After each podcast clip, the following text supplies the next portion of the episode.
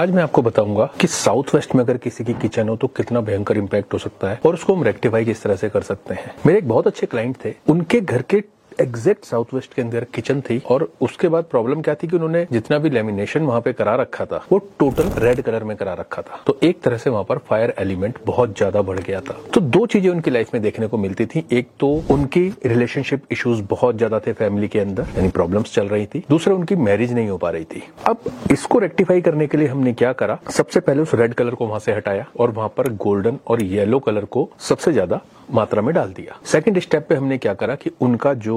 burner था वहां पर चूंकि हम किचन को वहां से शिफ्ट नहीं कर सकते थे तो हमने उसके बेस में येलो कलर का एक पत्थर लगा दिया और उसके ऊपर उस बर्नर को रख दिया ये होने के थोड़े ही टाइम के अंदर उनका मैरिज भी हो गई और बहुत ज्यादा जो रिलेशनशिप इश्यूज चल रहे थे वो भी ठीक हो गए तो मैं आप सबसे कहना चाहूंगा कि साउथ वेस्ट में अगर आपकी किचन है तो ये मेजर्स जरूर लें अदरवाइज बहुत ज्यादा इश्यूज आपको देखने पड़ सकते हैं